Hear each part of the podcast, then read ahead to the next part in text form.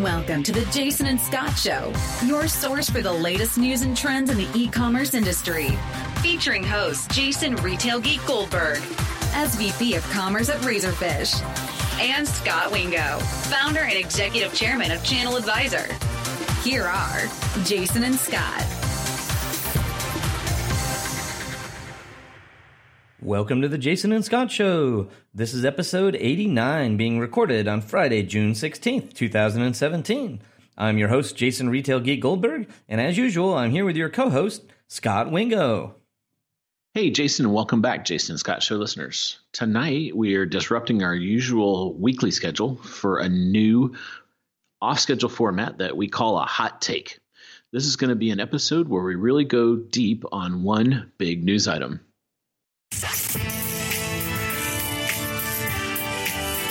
Amazon News. Your margin is their opportunity.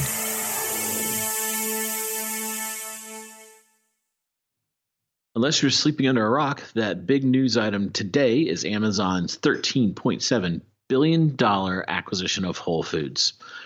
Jason, what do you think? Pretty crazy day in the world of uh, e-commerce and grocery, huh?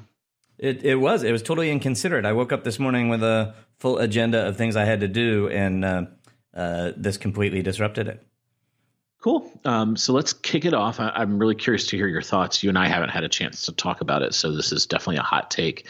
Um, let me kick it off with a little bit of data. So uh, the deal was at forty-two dollars a share. It was announced this morning before the market opened, so that's a twenty-seven percent premium to the, the share price from yesterday. Uh, that, as I mentioned at the top of the show, that's a thirteen point seven billion dollars valuation. Uh, so Whole Foods has four hundred sixty stores. Uh, they are mostly in the U S. They do have some stores in other countries. They have eighty-seven thousand team members. I think the last number I saw had Amazon at three hundred forty thousand. So this puts Amazon well over four hundred thousand employees. Um, another little nuance is there's a four hundred million dollars breakup fee. And what's interesting about that is the way these deals work is, you know, they you you you go out there, you submit a bid, you work with the board, the board accepts it. But as a public company, they have to accept bids from other folks. And a deal of this size has to go through quite a bit of shareholder and regulatory governmental kind of approvals. So, um, you know, the breakup fee kind of indicates that Amazon felt like there was some risk that there could be a competitor, uh, competitive bid. And then the market reacted uh, also closing at forty-two eighty-six today. So some hedge fund manager out there is willing to pay a little bit more than the forty-two dollars a share as kind of a bit of a hedge to see if another bidder comes in. So, you know, that that could this this could be the start of the drama. Um, so we'll have to kind of see. Usually things happen pretty quickly within the first fifteen to thirty days. So uh, I think we'll know relatively quickly if there's going to be another bid or not. So so that'll be interesting. And Scott, so Jason, does that is that four hundred million dollars breakup fee, is that in some way sort of like a poison pill that makes it less appealing for someone else because they would lose the four hundred million dollars value of what they just acquired?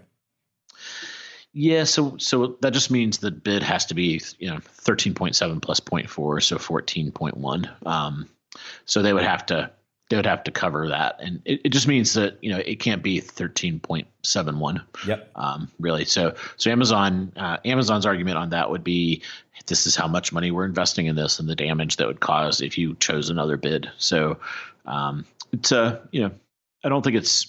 If it was five billion dollars, it would be insurmountable, but I think it's small enough that uh, it is not really a poison pill. Okay. Yeah.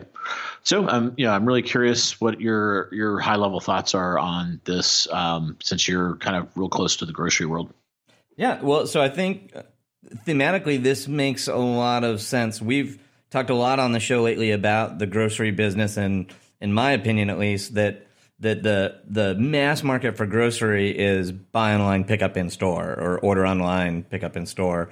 Um, and the that requires you to have stores. And so, you know, a lot of the traditional retailers would would say, hey, this is one area where we potentially have a competitive advantage over Amazon. Uh, you know, they've been in the space for ten years. They haven't captured a lot of market share. They don't have a really strong brand for fresh, and they don't have any of these stores for pickup in store.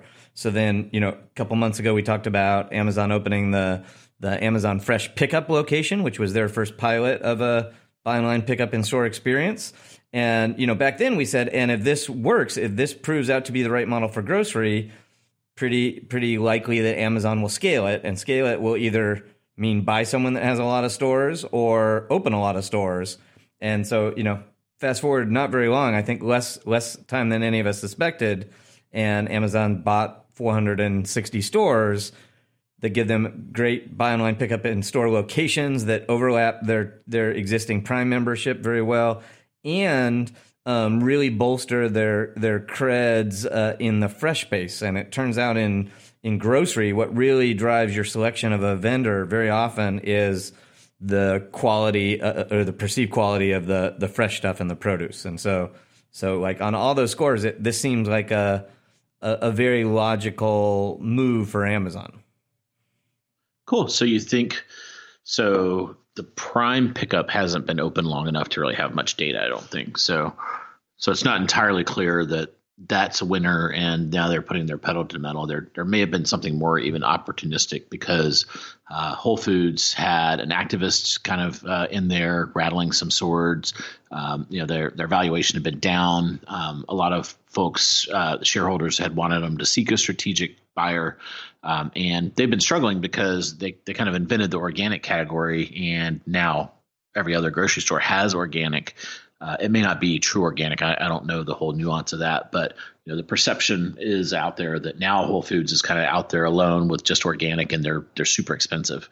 Um, so so so you think it was more opportunistic, or do you think Amazon sees something with one of these tests they have going on that says scale now? Yeah, well, no, I think you're certainly right that they haven't had time to collect enough data to have those tests like influence this. But like clearly they could have already made the decision that that buy online, pick up in store is going to be a, a mainstream uh, delivery model for for grocery. Um, and then to your point, like there's a lot of opportunistic elements here. And one uh, we haven't discussed yet is, you know, Whole, Whole Foods was a little distressed, which which presumably affects the price.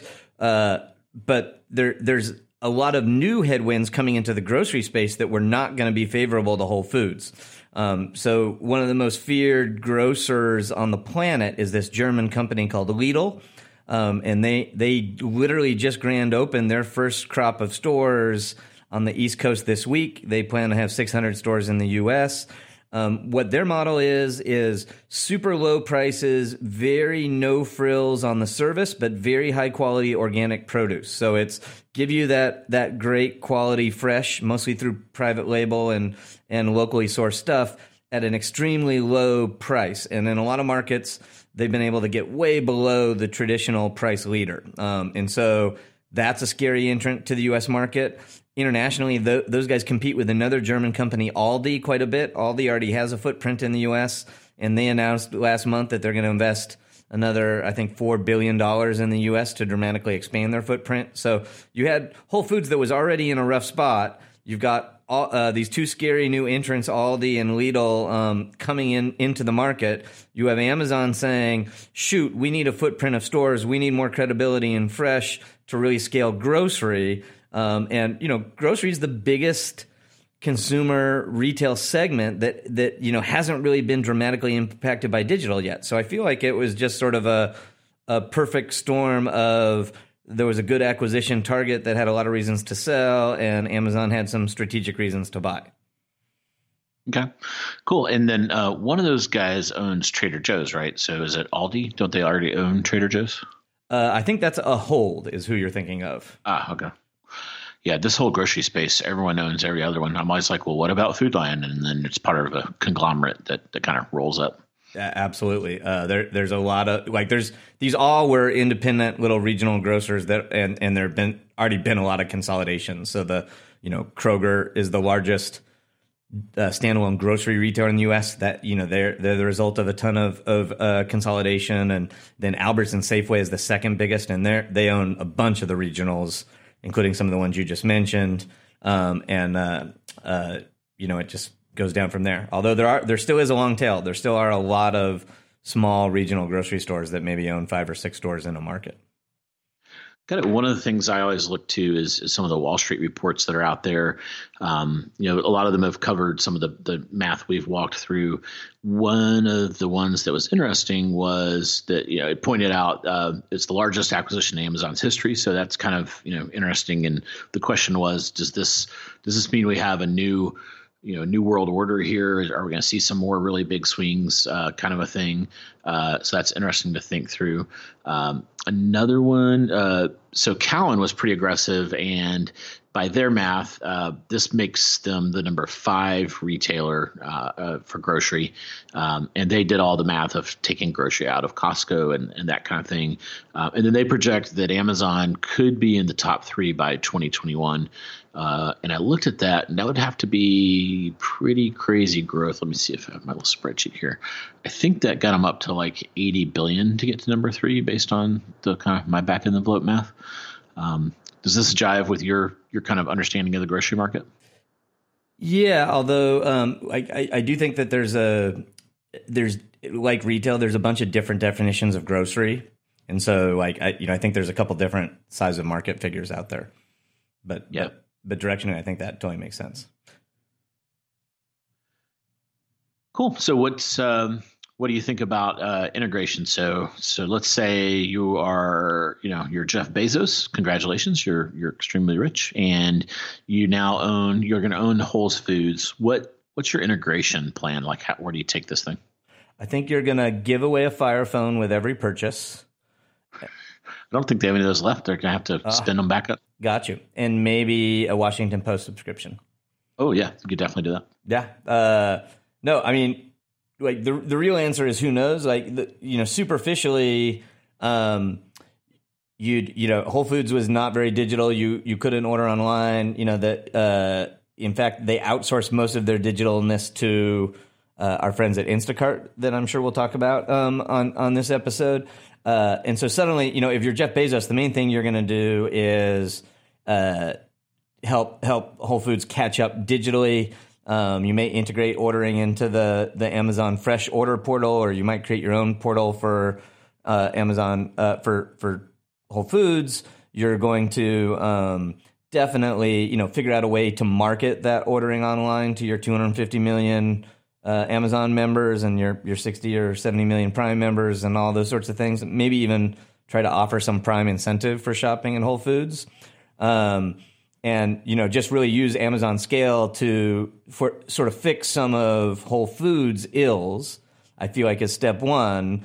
Um, and then longer term, you know, that's four hundred sixty distribution centers that, like, are in that last mile delivery zone to a lot of Amazon's most valuable customers. So do you, you start figuring out how to how to turn Whole Foods into a mini Amazon Prime Now depot of some kind and and use it for distribution for more products? Do you, you know, start accept for the first time accepting returns from online purchases and a physical presence and, you know, some of those things, right? Like, so there are lots of places it could play out. There's lots of potential synergies in the ecosystem that you can imagine um, that, that Amazon could leverage to make, you know, all these parts more sticky. Um, but like, you know, I, I suspect like part of the value prop to, to Amazon has to be that that Whole Foods was sort of a flawed asset, and that Amazon has the the unique skills to help resolve that flaw. And so they they can buy it for the discounted price and then, you know, uh, turn it into a more valuable asset.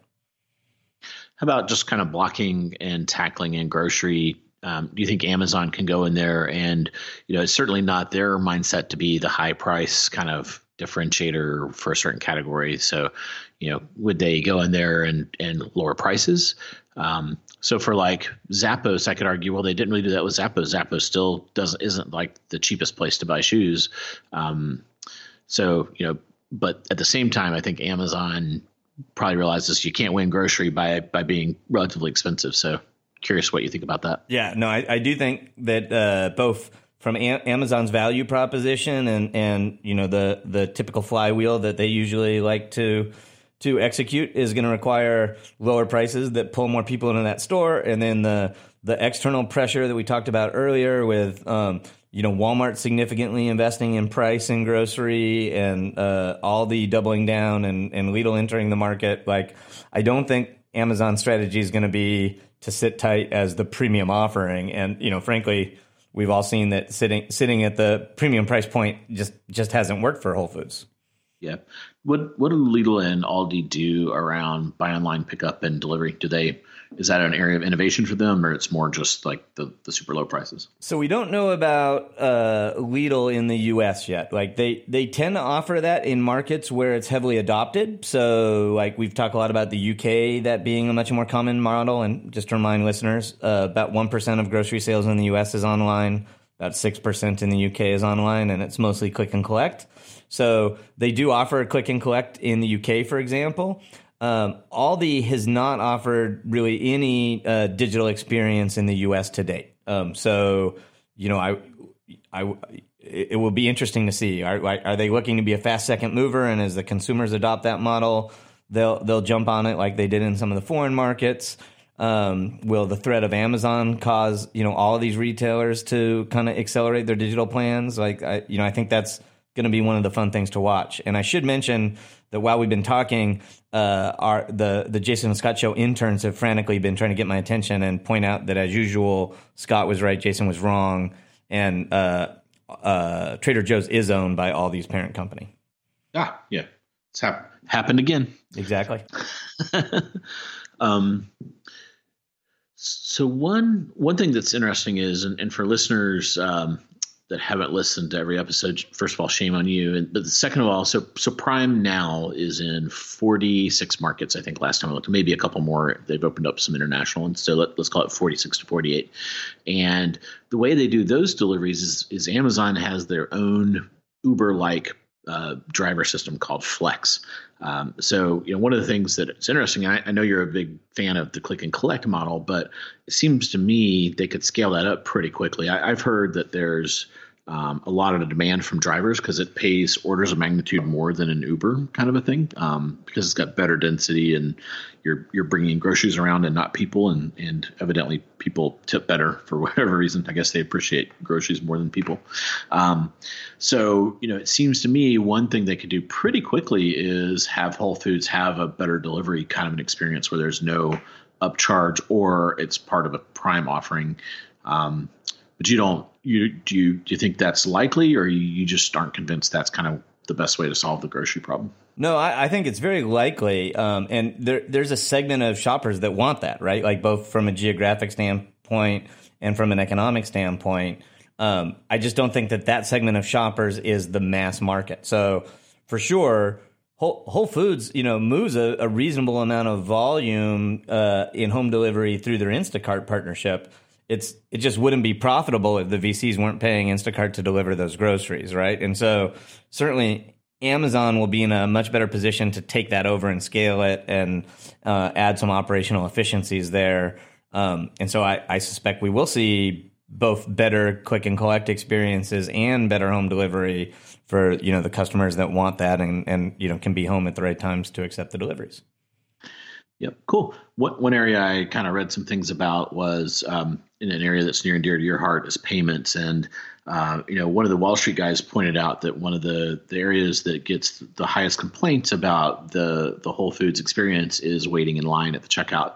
Um, so you think Amazon could apply some of their payment kind of methodology? And then, you know, the first thing I thought about was the Go store. I, I know that's not really ready for prime time, but, you know, there, there's got to be a lot of automation at the checkout there. Do you, you know, if, if you were going to, if you add Amazon's assets, uh, what would you do to speed up that checkout experience? Yeah, well, one of the first things you could do is they could do a Starbucks-style digital wallet. They've got, you know, payment uh, information stored for two hundred forty million Americans, um, and so they could make it super low friction to use that storage information, uh, that's that stored information uh, by, you know, showing a barcode on the Amazon mobile app as you you uh, go through the the cashier, and that as they do in the Amazon bookstore, for example.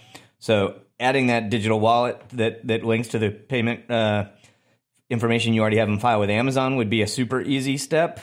Um, the the Go stuff, like obviously this is a place where they could ultimately leverage it or deploy it. Um, but to your point, you know, I think it's a ways away, and I think the the traditional Whole Foods uh, layout is not going to lend it's is not going to be the easiest environment to deploy Amazon Go in. So I don't think that's something we'll see in the in the early days, but I could certainly imagine uh, that grocery shopping is a whole new reason to have the Amazon app on your, your phone and to leverage uh, mobile payments, uh, maybe as part of getting, uh, you know, some some Prime mem- uh, benefit for checking out, right? Like it, essentially, Amazon is the world's greatest customer affinity program, and they could bring that to Whole Foods now.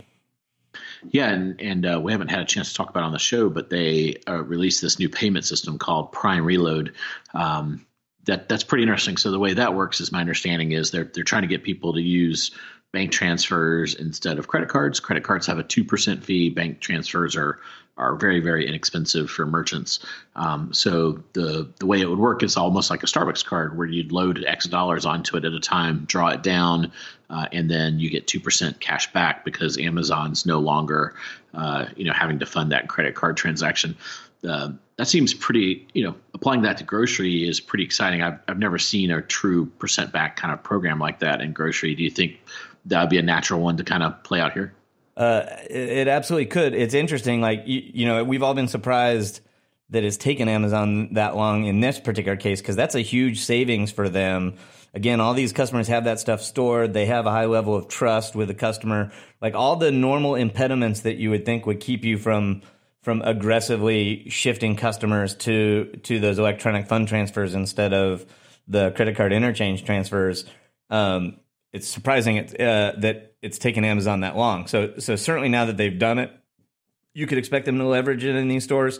One one nuance, uh, our friends at the credit card companies are, are pretty clever, and they usually build into their terms of service that if you want to accept their cards, you have to promise to give their cards equal weight and equal billing with all other payment methods. And so, like, very often, uh, it's against it, it's it's potentially against the terms of a, a service agreement you have with Visa or Amex to offer electronic funds transfers for two percent less. And that's why most retailers don't do that. Um, but you could imagine that Amazon at this point has enough volume that they have the leverage in their negotiation. And, you know, it may be that we had to wait this long for the feature at Amazon because it took this long for them to negotiate uh, new new uh, terms and conditions with the credit card companies that allow them to do this. I, I always heard you couldn't explicitly charge more for credit cards, and uh, but I thought maybe they were being sneaky by charging less. But it sounds like you you think that that's so there, there's also consumer protections about charging more, right? And so that can literally be a, a criminal offense. Um, but the the charging less is is certainly not illegal. Um, but but again, the you know. Visa, you know, knows that you need to accept Visa. And so they can say, hey, as part of your agreement for accepting Visa, you have to promise not to make these other vehicles cheaper. Hmm. Cool. Another area that kind of popped in my mind when this was announced, uh, and this is because I did that Amazonscape where I took all their brands and put them onto one uh, one chart. Uh, and if folks are listening uh, and are, haven't seen that yet, it's at bit.ly, bit.ly slash Amazonscape, all one word. And uh, it's funny, I sat down to do that and I was like, oh, this will take two hours. And then I just like started working on, I, th- I thought, you know, okay, I'll have to have an area for all their retail offerings. So I'll put Prime Now and all that on there. And then, uh, you know, this, that, and the other. And I was like, I'll do the private label stuff now. And I thought, okay, obviously you have Amazon Basics. And then as I started to kind of go through all the times that, that I've found and, and, you know, saw other folks talking about different private labels, there's like fifty private labels at Amazon. And a lot of the newest ones are in this kind of grocery category. You have Wickedly Prime. Um, some of them are Prime exclusive. Some aren't. Um, I think we've talked about Mama Bear. Uh, and then um, another interesting thing I didn't know about Whole Foods, I'm not a huge Whole Foods shopper. Um, they have a very large private label called Everyday three sixty-five. So so uh, another really interesting thing here is Amazon um, has two paths here. They could put their private label stuff into Whole Foods, uh, and then they could also uh, put the Everyday three sixty-five for sale on Amazon and Prime Now and Fresh and, you know, wherever, all these different mechanisms. Uh, do you think private label factored into this at all? I do. I, I think you you nailed it. Like, there's a bunch of synergies. What will be interesting there is, will the brands get equal weight? Like like so the the Whole Food brands have probably better consumer recognition today. And you, you mentioned Big One three sixty-five every day, but there's also this like Whole Trade and Engine two and Uh, a, a number of these brands that Whole Foods shoppers are familiar with. Um, it would be super easy to imagine seeing those on Amazon.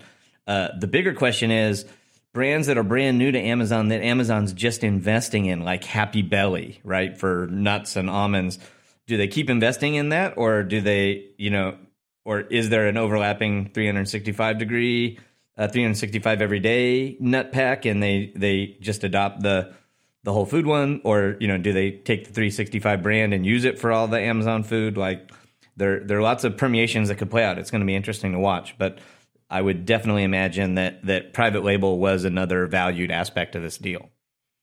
Yeah, and then kind of expanding from private label out of Ring, um, you know, Amazon has had a lot of um, a lot of brands just in general, but I, I, I'm sure in the C P G category that don't want to sell there. One of the most popular, or one of the most popular ones we've heard about, is Honest Company, uh, which is Jessica, Jessica Alba's company. Um, wouldn't sell on Amazon, so then Amazon created their own diaper line and some of these other things. Some of that worked, Amazon Elements, and some of it didn't, but Amazon seems to really want that kind of product. Um, imagine that this gives uh, Amazon just another kind of hammer to say to brands, well, you know, Uh, we're going to kick you out of Whole Foods unless you sell your whole assortment at all of the Amazon offerings. So, so there's also kind of an interesting selection angle there. Do you, do you think that's going to happen? Uh, it very well could. And don't forget, uh, Whole Foods is an incubator for a lot of those um, socially conscious products. So, like, mm-hmm. you know, they, they have a model where, like, individual entrepreneurs can pitch Whole Foods, and Whole Foods might put you in one store or one market. Um, and, uh, you know, if it does well there, you could eventually expand to to their national footprint. Um, and so they, they have this great system for onboarding those brands, like, really early in their life. Um, and now, you know, it just the the final win isn't getting in the four hundred sixty Whole Foods stores. It potentially is, you know, getting on the Amazon platform and and uh, reaching two hundred forty million customers. So. So uh, I, I absolutely think that that, uh, that Amazon will use the Whole Foods leverage with some of these brands, um, you know, to get more of the more of the brands they want in for, in front of more of the customers they want. There, there's also an interesting one. Uh, one of the most successful private labels out there is the Costco brand Kirkland. And uh, a fun fact: uh, Amazon sells more Kirkland online than Costco does. Mm. um, so they're they're the biggest distributor. The third largest retailer was Jet, and after the Walmart Jet acquisition, Jet is actually phasing out Kirkland off the site. And so you now a really interesting thing, and you know, um, this this is highly speculative, but could Amazon double down on the Kirkland relationship? Like, could they ever have smaller packs of the Kirkland products that aren't appropriate for club and start selling them through Uh, uh, Whole Foods? Hmm. Who uh, who initiated that stoppage at Walmart? Was it Costco or, or Walmart? Or like who who said no mas? Uh, my understanding is that it was a that it's a Walmart decision to, uh, and by Walmart I assume that's Mark Lorre, but but yeah. uh, to phase out, because obviously Sam's Club and and Costco yeah. are direct competitors. Yeah. Uh, now, of course, as you know, Jet's also a marketplace, so I'm sure there's still going to be uh, three P sellers of that stuff. Yeah. Two two kind of speculative things about the acquisition I wanted that seemed kind of silly to me, but I just want to bounce them off you. One was, uh, well, surely they'll close the stores and just convert them into fulfillment centers. Uh, that doesn't make sense to me because, you know, these stores are chosen to be in high traffic retail areas. That's not where you would put a fulfillment center. The economics don't work. Um, so, uh, you know, and this was like, some of the folks saying this were like, clearly, you know, it, it, it wouldn't even have like pickup there. It would just be a fulfillment center. That, that seemed kind of silly to me. And the, the second one was some way to leverage the third party system at Amazon. And what, what doesn't make sense in that world is, you know, the pricing, this, the fulfillment is really, really hard with a physical footprint. The, the three P model doesn't really work, work in physical, um, So that, that one didn't really resonate with me either. Maybe there's some things like with some certain, you know, maybe like some farm kind of stuff could be almost like three P sold on more of a commission uh, kind of a thing to help with margins or something. But I don't know, that, that one didn't make a ton of sense for me either. How, how do you feel, feel about yeah. those two? So there, and I don't know if Whole Foods does much of this, but there is sort of the analogous thing in mar- in to three P would be sort of consignment sales and yeah. in, in uh, brick and mortar. And so there, you know, there are some grocery that would try a product on consignment, um, but I, I don't see that as a big play. If there were going to be a big three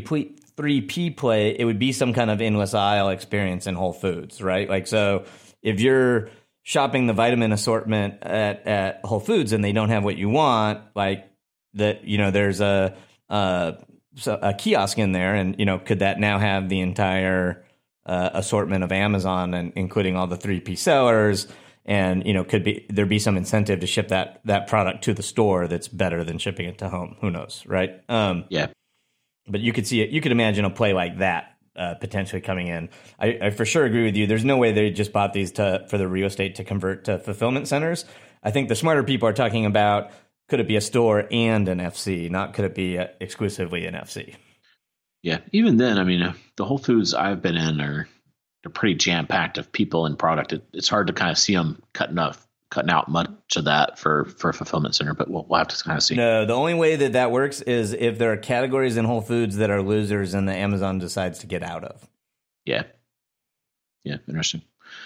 Cool. Well, let's, um, so, so if you project this forward, do you think that Cowan is right and we're going to see Amazon kind of as a top three grocery player? Like, and, and uh, let's start to kind of move the chessboard around. What, what happens? Does this mean, does Walmart take a run at this? Does Walmart do anything differently? It seems like they've kind of placed their bets with the Jet acquisition and, and Lori and, and some of the things they're doing there. Um, Can can some of these traditional grocers react? Uh, you know, I know you've talked on the show about Kroger is actually pretty innovative and in thinking about some different formats and things. What tell us kind of what you think the three year chessboard looks like on this? Yeah, so uh, I, I think this is a a giant um, new piece of pressure on that market that's going to fragment um, the traditional grocery market, right? And there there'll be a few survivors. Like uh, hard to imagine grocery is a a winner-take-all thing where there's one one national provider.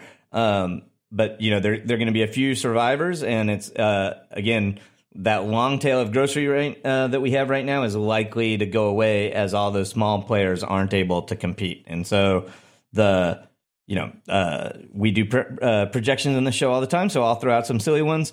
Uh, I, I think Walmart is uh, making big bets in this space and is likely to be one of the winners. Um Uh, I certainly think Amazon is one of the big three. And then, you know, uh, the, the big question about who the third one is, is if it's the big incumbent that's able to survive and hang on, and that would be Kroger, or if it's one of these new um, market entrants that's like Aldi or Lidl that, that, that you know, takes that third spot. Um, but I, I would definitely say net, net, this, uh, this was a really bad day at Kroger. This was a really bad day at Target.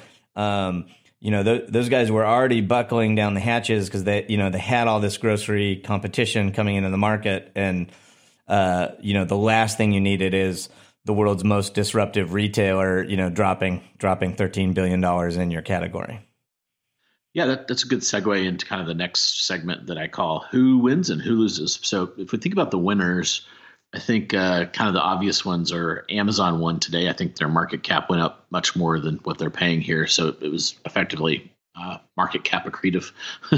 um, Whole Foods, obviously, this is a, a great win for them. They get to keep the brand. They get to keep the C E O. They're in this, like, this is probably the best outcome for them, I think.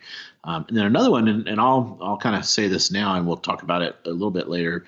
I, I think consumers win. I think, you know, there there hasn't been innovation in grocery for forever. You know, we, you know, we go to this beach place and there's a, an I G A there, which used to be, you probably know more than I do, uh, like a, uh, what's it starts with an A, you know, this old timey grocery store. You go in there and it's no different than a Kroger or a Food Lion or a Harris Teeter or a, or anything like that. So there really hasn't been tremendous innovation in this category. And I think consumers are going to win because you're going to have more choice, and Amazon's going to come in and really create amazing customer experiences, which is what they're really known for, and they're going to lower prices. So, so I think, you know, and as a Prime user, I'm excited. You know, I'm I'm may actually start going to Whole Foods more if I can check out faster, or there's some really compelling reason to get me in there to do more stuff. Um, any winners that that I didn't say in there that you think about? Yeah, no, I I do think those are the big winners. Like I, you know, I think there's potentially some secondary winners. Um, are some, you know, some of those brands that suddenly get uh, exposure to a lot more more um, potential consumers. So some of those those like Whole Food suppliers that could suddenly now, you know, uh, ha- uh, have a much more prominent pre- uh, positioning on, on the Amazon. Um, the, you know, again, it'll be in, uh, interesting to see what they do for delivery. Uh, there, you know, could be some some winners there in terms of better delivery options. And, you know, I think that's going to be a pretty easy segue to who the losers are, right? Yeah, and I almost said suppliers, but then kind of, um, you know, some of the things I've read kind of say that those suppliers have had a real easy whole time with Whole Foods, that they don't really put pressure on them at all. And I think those days are over. So, so they, you know, it may be, let's put them on the fence. So yeah. I think they win with more distribution, but I think they're going to lose with getting kind of the, the cram down here that they've avoided for probably ten years. Yeah, although I would argue sometimes those forced austerity measures aren't fun and don't feel good, but they're not necessarily bad for you. I'm sure if we asked the brand, they would disagree with you. Probably so.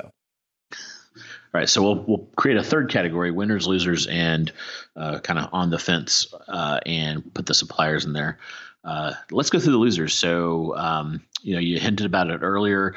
Whole Foods had a relationship with Instacart, and uh, I know that they were an investor in Instacart, and I don't know if this was rolled out at every store, but I think it was it was pretty close. And, uh, you, you know, I don't think there's been any uh, data out there about the scale of this, but Instacart was the delivery partner. I can't really see Amazon keeping that at all because they already have this Flex thing. Amazon likes to vertically integrate whenever they can. So it feels like Instacart is, you know, on the on the short block for getting kicked out of that. Is that, do you agree? And, and do you have any more information on that program? Yeah, no, I, I don't have any more information. Instacart wasn't in every Whole Foods, and, and their relationship was slightly different in different markets. The level of integration that they had, um, with Whole Foods, for example, I think there's some pilot markets where the where the integration was very deep.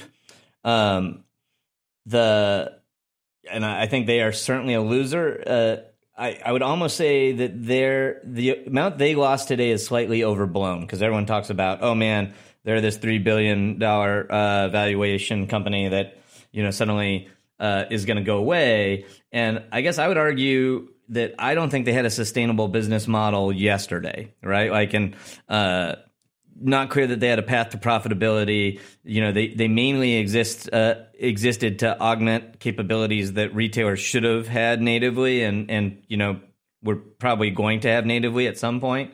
Um, and so I'm not sure they had a super viable business model other than to keep taking more V C money to subsidize the cost of of delivery. And so I think, you know, their problem was true yesterday. Uh, they just probably have a lot less runway to discover that that's their problem today. So they're winners in the Jason world. Well, uh, where, yeah. where austerity is good. I can tell you haven't been an entrepreneur, Jason. Uh, I resemble that remark, but um, you haven't been on the short end of one of those news cycles. It's, oh, uh, I, it's, I've uh, been on the, the business end of uh, Walmart vendor negotiations many times. Um, but uh, yeah, I. I, so I, I think it's, it, this is definitely going to affect Instacart, but I, you know, again, I, I don't think Instacart was on some path to uh, to a rosy future before this. Cool. I, I noticed you and I were uh, both mentioned, talked to, uh, gave a quote to a uh, reporter, and were in that. And you mentioned Target, what uh, as being pretty heavily impacted. Talk us through your logic there. Yeah, well, so they're not a traditional grocery store, but that was one of their growth um, strategies, right? And so uh, the, a big part of their growth strategy is these five signature categories, and one of those signature categories is called wellness.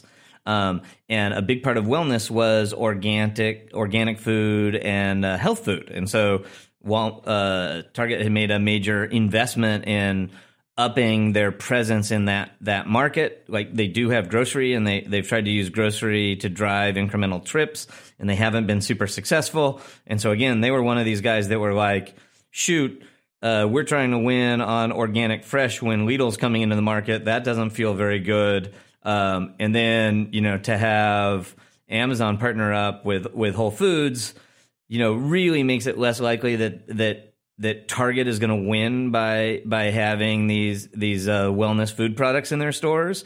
Um, and then, you know, we're not talking about it a lot on this show, but uh, Walmart also had an acquisition today of Bonobos. And that, you know, that is probably not not favorable to, to Target either. And so Target just looks like they're they're standing still in a world where they're their traditional competitors are all making, you know, pretty seismic leaps forward. And so that that just can't feel very good at Target today.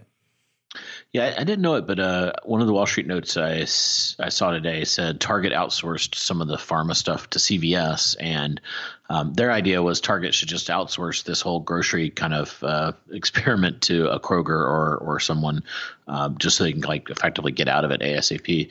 Uh, you think that's a viable strategy for Target? It, it's possible. Like, so again, if, if you know, grocery is super thin margins anyway, um, and so if you're not built for those margins, like you're using it for traffic and you're losing money. So if there's someone else that's willing to take that over for you and you still get the benefit of that traffic and you don't have any of the risk of, of the losses, uh, you could imagine that that being the case. Um, in in the health case, you know, Target tried to run their own pharmacies um, and, and weren't super successful. So outsourcing them, you know, w- was probably not on the world's most favorable terms to Target. And, you know, I suspect that would also be the case if they had to outsource grocery at this point. How many Target stores have grocery? Do you do you have a kind of? I do not know. Hmm. And then, uh, do you know how big it is for them? Is it like five percent, ten percent, twenty percent? I also don't know that, so I will refrain from taking a guess. Okay. How about Kroger? Are they? Uh, um, they definitely were a market cap loser today. I think you know uh, one interesting thing is if you add up the market cap from the grocery um, kind of category, forty billion dollars was lost today. So, so, so not only did Amazon add, uh, you know, plus um, you know about twenty billion to their market cap, but the, they they took away forty out of the market. So kind of a positive swing for Amazon of sixty billion there, and Kroger was one of the the. quote unquote biggest losers, and this is just from a one day Wall Street thing. So, um, but but kind of more strategically, do you think Kroger is in? This puts them in a tough spot with the same kind of logic of Aldi, Lidl coming in, and now you have this other kind of unknown player. Yeah, because again, the, you know, they're we're one of the the largest traditional players in the space, um, and that you know they're they were under siege from Walmart and Aldi and Lidl, and you know you could really look at what Aldi and Lidl do and say, man, they're they're um, incrementally better than how we've traditionally done it in the U S, and so they're going to be a formidable competitor. Um, but Amazon is likely uh, going to be an exponential uh, disruptor, not an incremental one. Um, and so that's that's a lot more pressure on Kroger. Like Kroger certainly has made some strides in the last year or two in digital, and they they've rolled out. Uh, Uh, Click List, which is their version of click and collect in like three or four hundred stores. And, um, you know, by all accounts, it's been wildly successful. Um, but those initiatives looked really good in a space when no one was making any digital progress. And so you, you, you kind of got to look like the most progressive of the, the traditional players. And now suddenly, you know, uh, you, you don't look that progressive. And so that, that, you know, that's going to be tough at Kroger. That's a formidable new competitor in, in the space, and they're the incumbent. One I was surprised at from a Wall Street perspective was Costco. I think um, last I looked, they were down about ten percent or so. Yeah. Um, the I just don't think of them as grocery because, you know, you if you think about the layout of that store, maybe a quarter of it is grocery. But but clearly, I, I, I must be missing something. What what does this cause for them? Yeah. So, you know, th- this gets into the definition of grocery, right? Like, so what what uh percentage of their products are at risk? They're the least digital co- uh, company on the planet, right? Like their their executives are still talking about how we don't really want to encourage people to go online because we'd way rather them come to the store. Um, and you know they're they're uh, it, you know it would be easy to make fun of them were it not for the the fact that they're wildly successful, right? Um, So, you know, to put things in perspective, Walmart's the largest retailer in the U S, largest retailer in the world. Walmart has four thousand stores. Costco's the second largest retailer in the U S. They have seven hundred twenty-seven stores. Um, so they're they're, uh, they're you know they're they're doing well, and they have a formula that works well for their their customers. Um, you know, they they sell products that are now going to be uh, com- uh in competition with Whole Foods, Amazon. Amazon's going to make Whole Foods better. And that, you know, that like just has to have some effect on Costco. What is interesting, you know, Costco probably does not look at Whole Foods as a direct competitor, right? Like both from, from the the products that that are high velocity in both both stores are very different, and the size of the packs are dramatically different as well. And so the the Costco assortment looks a lot closer. Like Costco grocery products look a lot more like uh, Amazon grocery products in terms of being cost efficient to ship, right? Like you want to ship the thirty-six pack of toilet paper, not the four pack of toilet paper. Um, so, you know, it'll be a little interesting if the combination of Amazon and Whole Foods means that more of those packs are available to more more uh, Whole Foods customers. But but uh, I think at this point, like I, I, I don't think this is a game changer for Costco. It's just, you know, another aggressive competitor trying to seek wallet share. Yeah, and then uh, the big one's Walmart. So in the Amazon deep dive we did uh, pretty early on, uh, do you remember the episode on that one? I don't. You should have uh, prepped me for the show. We should have like rehearsal or something. This is what happens when we do a hot take. Um, so anyway, we did this episode called Amazon Deep Dive. We'll have put it in the show notes so you can find it a little bit easier. It was one of our first ten episodes or so. Uh, and in there, we talked about episode twenty-four, Amazon episode. Deep Dive. Ah, yes, I remember it so well. Uh, and uh, one of the things you and I talk a lot about is the fact that when you just look at Amazon's, um, you know, revenue numbers, uh, it's like one hundred sixty billion dollars uh, uh, for this year is what's projected. But inside of there is that third-party G M V, which I think you have to kind of unpack. So one of the things I like to do is say, uh, if you take Amazon one P and three P uh, for this year, you'll actually get up to three hundred billion dollars. And then now we're going to layer in sixteen from Whole Foods. So you really have a twenty seventeen Amazon that could, you know, if this deal goes through, uh, and again, this kind of, you know, they won't get the benefit of a whole year, but think of run rates. Uh, that'll be a three hundred sixteen billion dollars kind of revenue run rate company. Walmart's estimated revenue for this year is four hundred eighty-five. So Walmart is still considerably bigger than the combined entity of Amazon and Whole Foods. But uh, number one, if you take grocery out, uh, Amazon's already bigger than Walmart. Uh, and then number two, the disparity of the growth rates is about uh, twenty percent. And if you kind of project that out uh, uh, not too far, I think it's like two and a half years, uh, then with this acquisition, Amazon could be bigger than Walmart all in, including grocery, uh, by, you know, call it uh, twenty twenty. Um, so that that's pretty amazing. And that that assumes there's no other big acquisition. You know, what if what if you know, I don't know what else is buyable out there from from that standpoint, because it seems like some of these things are almost unbuyable, like a Kroger. I don't think either Walmart or Amazon could buy that. Or um, and it sounds like Trader Joe's and some of these other international ones are so big internationally that they can't be acquired. So but even without an acquisition, I think that that, you know, we're going to see Amazon has a shot at being bigger than Walmart by twenty twenty, if if my math holds up. Um, so is Walmart uh, a loser on this, or, you know, think it's kind of overblown? What, what's your take on this?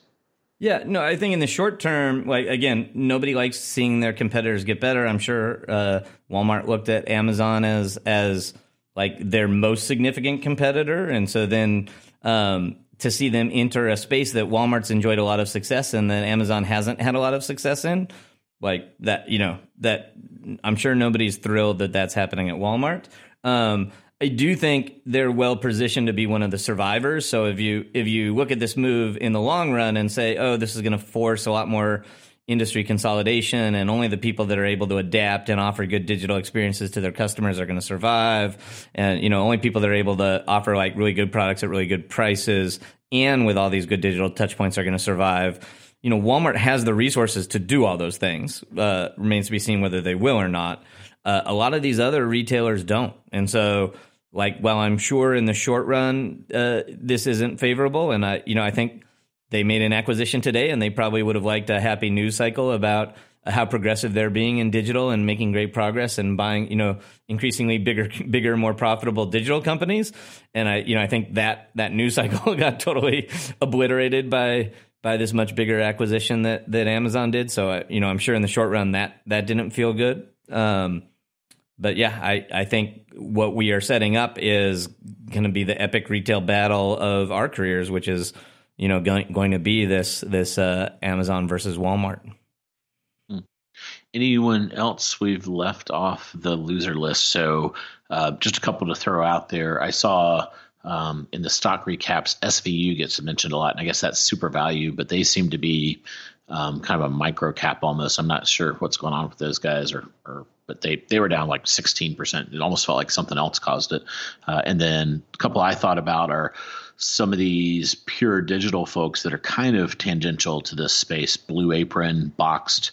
Um, any any thoughts around those guys or any other folks you think are potential losers from this deal? Yeah, I don't know that those are. Like, I I think if anything, their acquisition prospects may have just gotten a little kiss, right? Like, because again, Amazon's going to do uh, more progressive things more quickly than the grocery retailers are used to doing, and so even if Amazon doesn't do any acquisitions and they build all these features out organically, Um, the the other significant retailers are going to need to make acquisitions to keep pace with Amazon, right? And so you could imagine Amazon launching, you know, their own meal service, um, and that making uh, Blue Apron look like more of an acquisition target. Now, you know, they're they're going through an I P O right now, so so you know, I don't, I don't know how that complicates all that, but you could certainly imagine, you know, uh, Boxed being a, a A Boxed acquisition being a defensive play to, you know, stay in the digital realm in competition with with Amazon, um, with the, you know, Prime Pantry type type experience. Very cool. Um, one area uh, that I saw that was interesting, and I, I kind of talked about it at the top of the show, is there's a couple articles out there saying that this is going to trigger this huge antitrust kind of thing. And, um, you know, it was weird. The angle they all took was they were worried about jobs being cut at Whole Foods. And that's not what really antitrust is about. Antitrust is more about, will consumers be harmed? And, uh, and I just don't think, yeah, sure, Amazon's really big, but Amazon is like not even a player in grocery or physical retail. If, if all of e-commerce is ten percent and Amazon is a third of that ten percent, um, and that's being generous if you un- Pack the G M V. Most people don't know to do that, so maybe they would say twenty-five percent of that ten billion. Um, you know, so that's a you know microscopic thing, and it doesn't feel like there's some monopoly being built here. And even even then, they'll be like number five in grocery. So, um, do you think there's antitrust risk here to to, to look yeah. at? Well, so I should caveat this by saying that every single lawsuit I've been in for antitrust with the D O J, I've lost. So, so so take my opinion with a grain of salt. Um, But uh, that that being said, I don't think this is an antitrust issue. I don't even think they're going to look at it that hard because it, it uh, the space is just too wildly fragmented. Um, you know, like from a you know most of the the buzz and the the disruption and the fear about this is not like by looking at the numbers and adding them up. Um, it's by you know speculating about the the strength and skill sets of of Amazon being applied to this new category in a more serious way, and you know the D O J is not going to have an uh, opinion on that. They're just going to look at it and say that this doesn't fundamentally uh, you know erode choice for consumers, and and you know therefore be bad for consumers. Awesome. Those were the the big kind of points I wanted to hit on this hot take. Anything else you wanted to add? Um, well, so you talked about some of the market cap losers. I was I, I took a quick look at, at Walmart's market cap, and it seems like they're down exactly thirteen billion dollars, which would have been enough for this acquisition. So, like, here's a crazy question. Like, since people could still bid on this, like, could could Walmart uh, uh, step into this the the bidding? Like, I, I don't feel Whole Foods would be near as valuable to Walmart as it as it is to, to Amazon. But could they do it as a defensive market cap play, or is that all likely to, to settle out and not be? Yeah, market cap, it doesn't actually give you dollars to spend yep. on something. So it's little apples and oranges. So, you know, um, their challenge probably would be, I think they probably have enough cash. I I think their challenge would be the accretiveness of it. You know, Walmart is held to a very pristine E P S number, and if that changes or goes down, uh, that has a much more dramatic impact on their stock than anything. So, so I almost think that uh, that would be a problem. And uh, you know, so so I don't know. I don't think that would drive it. If they want to do it, it's going to be a, a oh crap, we got to kind of get in here and keep this asset from Amazon kind of thing. And um, you know, I think the, I think they, I think if they actually won, it would actually hurt their stock worse than what you've seen, because my guess would be they would have to lower their numbers pretty effectively. Uh, and uh, you know, another thing is I don't think Walmart knows how to go fix Whole Foods, you know, because their playbook doesn't really work and it's a whole different customer. But, but, you know, so I think they're going to have to, you know, let's, let's pretend they won it. They ended up spending, you know, seventeen billion dollars. I think that's going to be dilutive. And in the way Walmart gets valued by Wall Street, that gets amplified almost by like a thousand. So, you know, I, I think they would actually lose like sixty billion in market cap or something, you know, something pretty substantial if they had to come out with a pretty dilutive acquisition. So, so in a weird way, um, have you ever played those board games where you can kind of like get in a three-way trap? I, I feel like Walmart may be in a little bit of a three-way trap here if they really think through the implications of of of this. Like, if you're Amazon, you may actually be okay for them to go buy this and spend more. It's kind of like a win-win for Amazon. Very interesting. Okay. Um, well, Scott, I have enjoyed riffing with you on uh, the exciting news for today. Yeah, yeah, we appreciate you guys, uh, you know, coming in for the hot take, and hope you don't mind a little bit of extra Jason and Scott show this week. So we will be keeping track of this as it develops. Uh, you know, we're your go-to source for e-commerce news, and this is something we'll be watching very closely. Yep, and if you have any thoughts about the news or feedback about the show, we'd we'd uh, love to hear from you on Facebook. And if you enjoyed the episode, uh, feel free to write us a review on iTunes. Thanks, everyone. Until next time, happy commercing. You've been listening to The Jason and Scott Show. For all the latest news and trends on e-commerce and shopper marketing, subscribe to us on iTunes or visit w w w dot jason and scott dot com.